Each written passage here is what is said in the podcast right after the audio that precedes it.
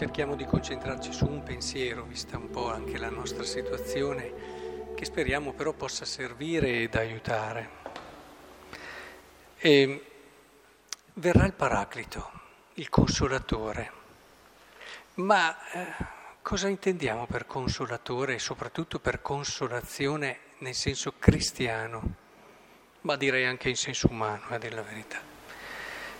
E, ehm, non è uno che te la racconta perché ti vuole consolare, dai, in fondo. No, Gesù subito dopo dice guardate che eh, verso di voi saranno persecuzioni, ci saranno sofferenze. Gesù non, non ti indora la pillola. E, e, che dica queste cose subito dopo che ha parlato del Paraclito ci dà un'indicazione chiara su quello che è il senso vero di consolare. Consolare non è raccontarla, allora sicuramente dopo uno si tira su, gli si dice una cosa magari anche non vera, si incoraggia e via. No, consolare vuol dire aiutare una persona a entrare nella verità, come ha fatto Gesù, perché e soprattutto aiutarla ad attrezzarla e dargli degli strumenti perché la possa affrontare, soprattutto degli strumenti che gli possano aiutare a dare un senso a questa realtà, un significato a questa realtà. E, e, e far fiorire in lui quella fiducia di potercela fare. Tante volte noi abbiamo paura di, di mostrarci e di mostrare alle persone anche quella che a volte è la durezza della realtà e della verità.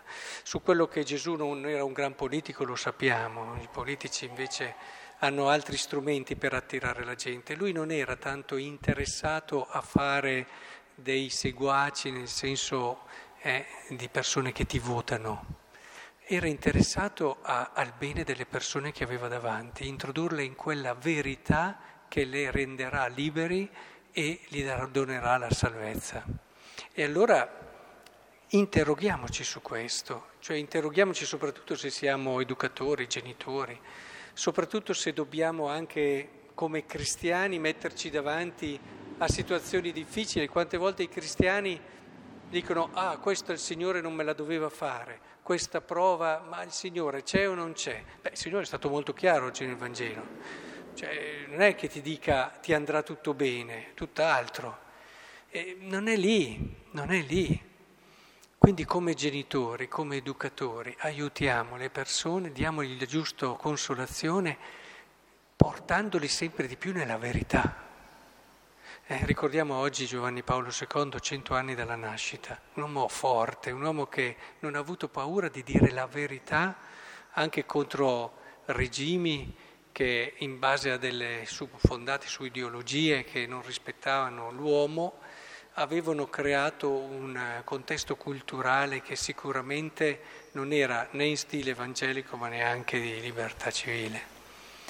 Evidentemente quest'uomo forte uomo, diceva oggi Papa Francesco, uomo di preghiera, una grande preghiera, un uomo che è stato vicino alla gente, è un uomo di giustizia che non può far mai a meno della misericordia. Questa è un po' la sintesi di quello che ha detto oggi Francesco su Papa Giovanni Paolo II. Ora, credo che sia importante che recuperiamo queste dimensioni, eh? la fortezza, la capacità di amare la verità e dare strumenti di significato alla gente. Ecco, che il Signore allora ci aiuti a entrare in questa è consolazione. Eh, il resto è un raccontare delle cose non vere che alla fine poi quando i nostri figli crescono non sono attrezzati per affrontare la vita e, e non hanno appunto le risorse per anche eh, gestire quelle che sono le difficoltà inevitabili e quello che arriva.